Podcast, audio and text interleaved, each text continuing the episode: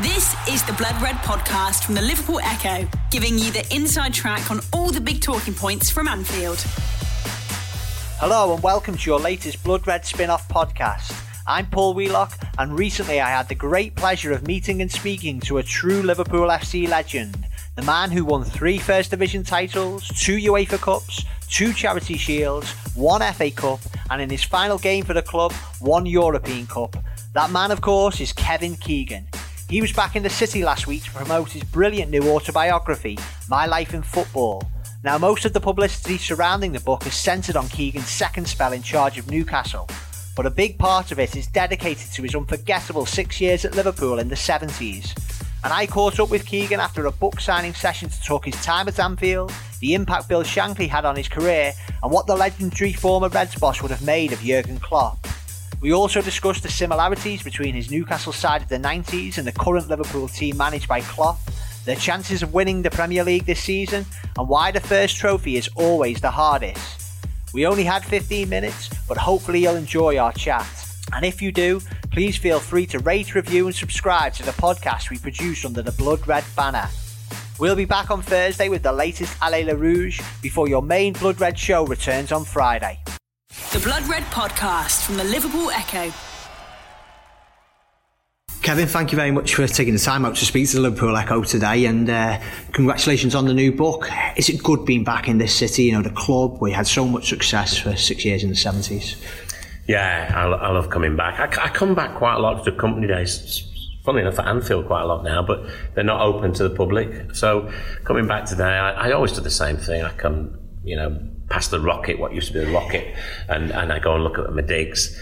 Uh, I noticed today when I passed the Littlewoods building, they've had a fire there. Yeah. So, you know, you, you, then you start to come into the middle and, uh, yeah, you pass the church where the vicar used to be such a big fan. He used to always put the signs up about, you know, someone saves and Dalglish knocks in the rebound. and, uh, you know, so, all, and I passed the Adelphi Hotel. And I must admit, when I passed the Adelphi, I thought, you know what? I can remember going there for Bill Shankly tribute dinner, and and you know it was the hotel in town, and it was probably one of the only few hotels, you know, certainly of that size. I mean, it's different now. And uh, the dinners we, we had there uh, were great, you know, celebrating winning a league or, or something, or winning a cup. Uh, yes, and then you get in the centre and you think, well, where am I now? You know, it's totally it's all changed, which for the good. But you know, uh, you're suddenly going down a road that you could go down. You think, I, I think I'm going the wrong way down a one way. Yeah? People are flashing the lights at you. You speak with so much affection for the city. It's clear, isn't it? Because probably uh, the publicity surrounding the book, this book, is a lot being about your time at Newcastle, but Liverpool, what a big part of your career. It was the start of your career, wasn't it? Everything that came after it. Yeah, I think the, the Newcastle stuff because no one really knew anything about that, and you know, so when papers serialise it, they're going to look at that because of the Ashley situation at, at, that big club.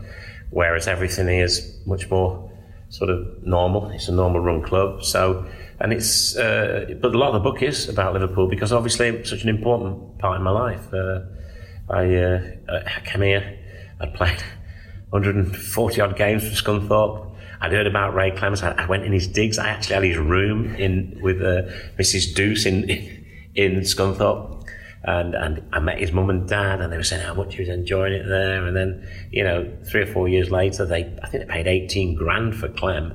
They came back and took me for thirty three grand. So, you know, once that happened, I met Bill Shankly and the players that they had, and uh, started going into, in amongst them, suddenly playing with better players.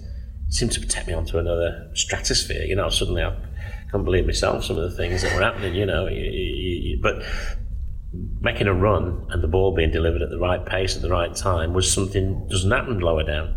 You know, it's hit and miss.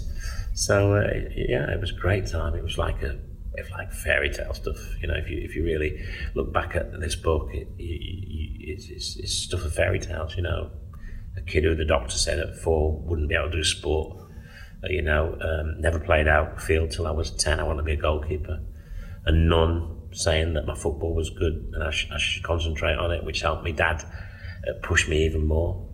And then uh, playing against the scout instead of him being on the sidelines, him taking me 15 times to Scunthorpe. You know, all along the book, if people read it, they'll um, they'll see things. You think, wow, the luckiest break probably Scunthorpe United Tranmere Cup, third third replay, flicked up, drew nil nil, one one or something Uh, we would have played if we won the toss at Hillsborough. We lost it.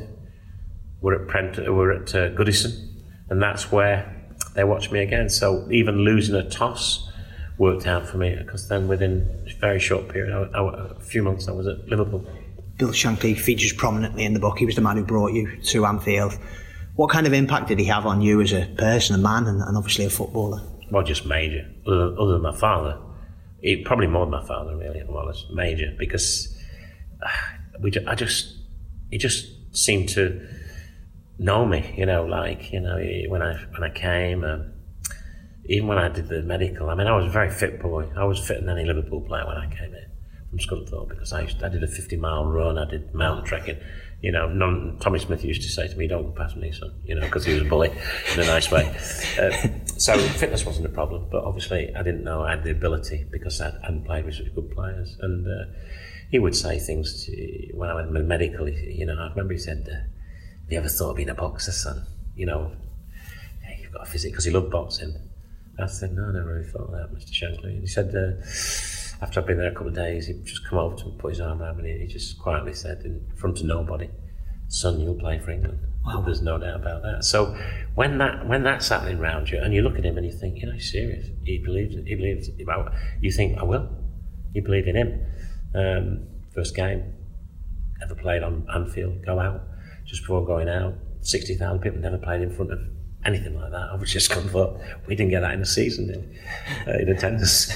so he, he, just whispered of me. He said, Dad, just go out, son, drop hand grenades all over the place. you know, and he's saying to other players like John McLaughlin who played that, you stay in there, sit tight. Everyone's getting there. He said to me, just basically, Kevin, you go wherever you want, where you think you can cause some problems.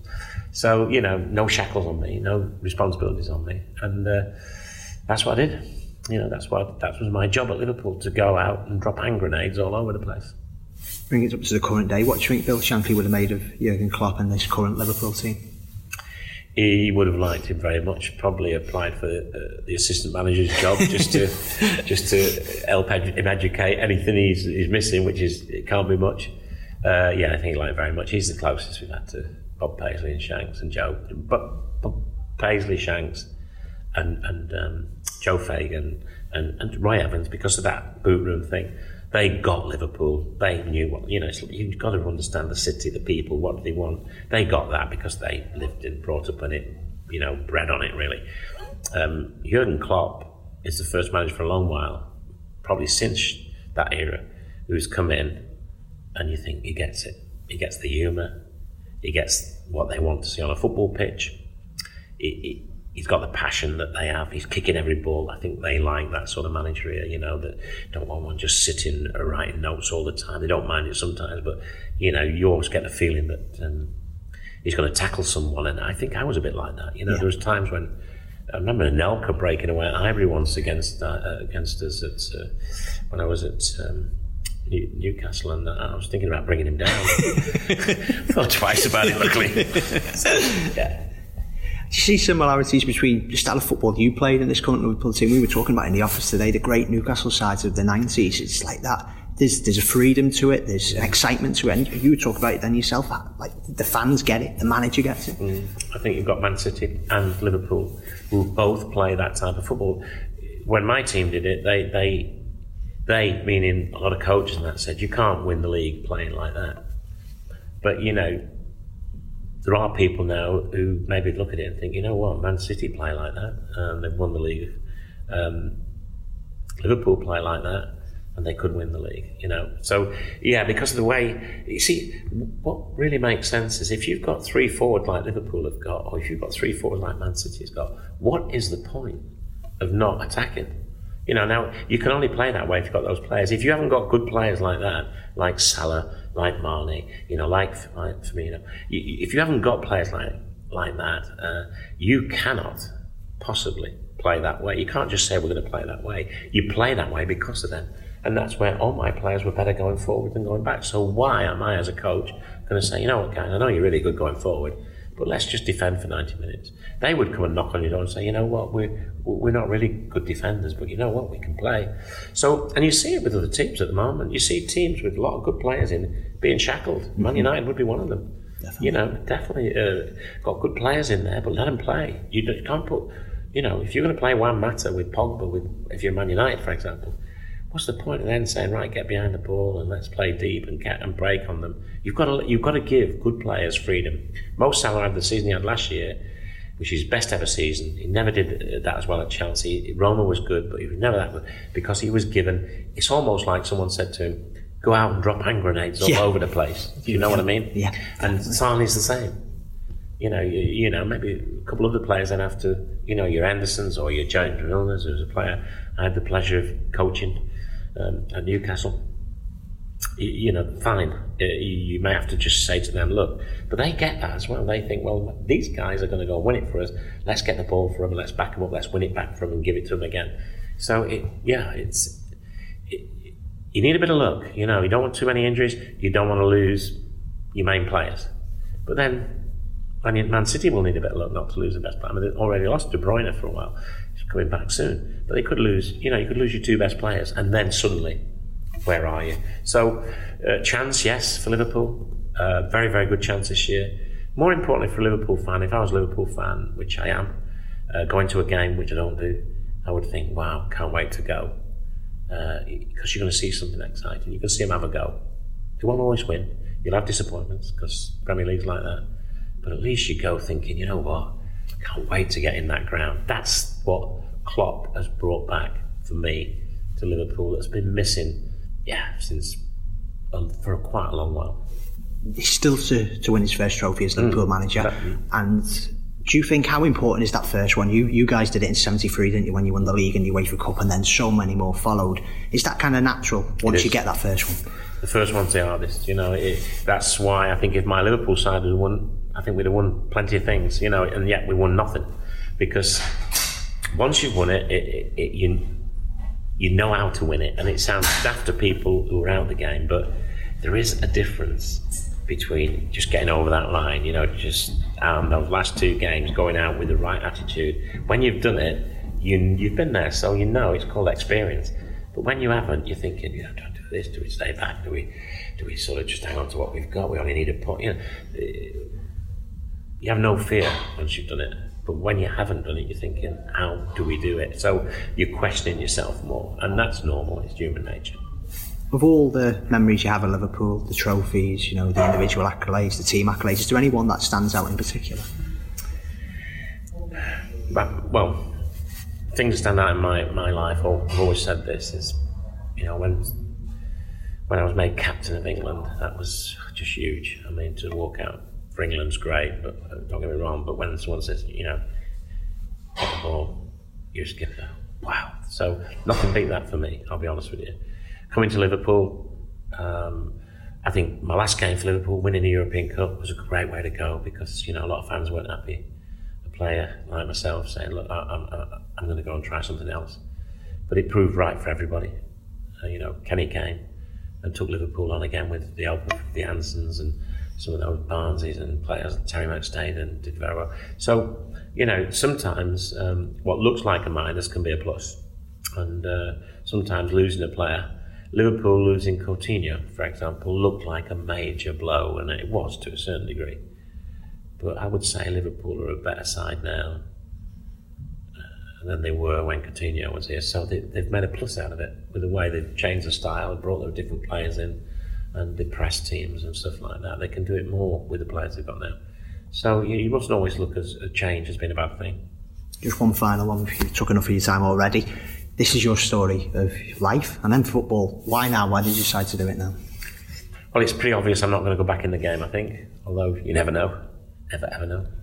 Um, 50 years since I made my debut at Scunthorpe United at Peterborough, uh, 1967. So it's, you know, it's 50 years. That's a whole half, half of a century in football, one way or the other. Now, there has been parts of it where I've gone out, played golf, and went to Marbella to live for five years. But, you know, basically, even then I was doing commentary and, and, and had a link with football. Football's been in my life. It's, it's the, the, least thing in my life now than it ever has been uh, because from being my uncle Frank fetched me a football when I was three with my name on it. From from then on, I can only remember one thing in my life, and it was football. Bit, a bit of train spotting from Doncaster, mainly football. Kevin, thanks very much for your time. I'm sure Liverpool fans will enjoy listening and reading this. Thank you. You've been listening to the Blood Red podcast from the Liverpool Echo.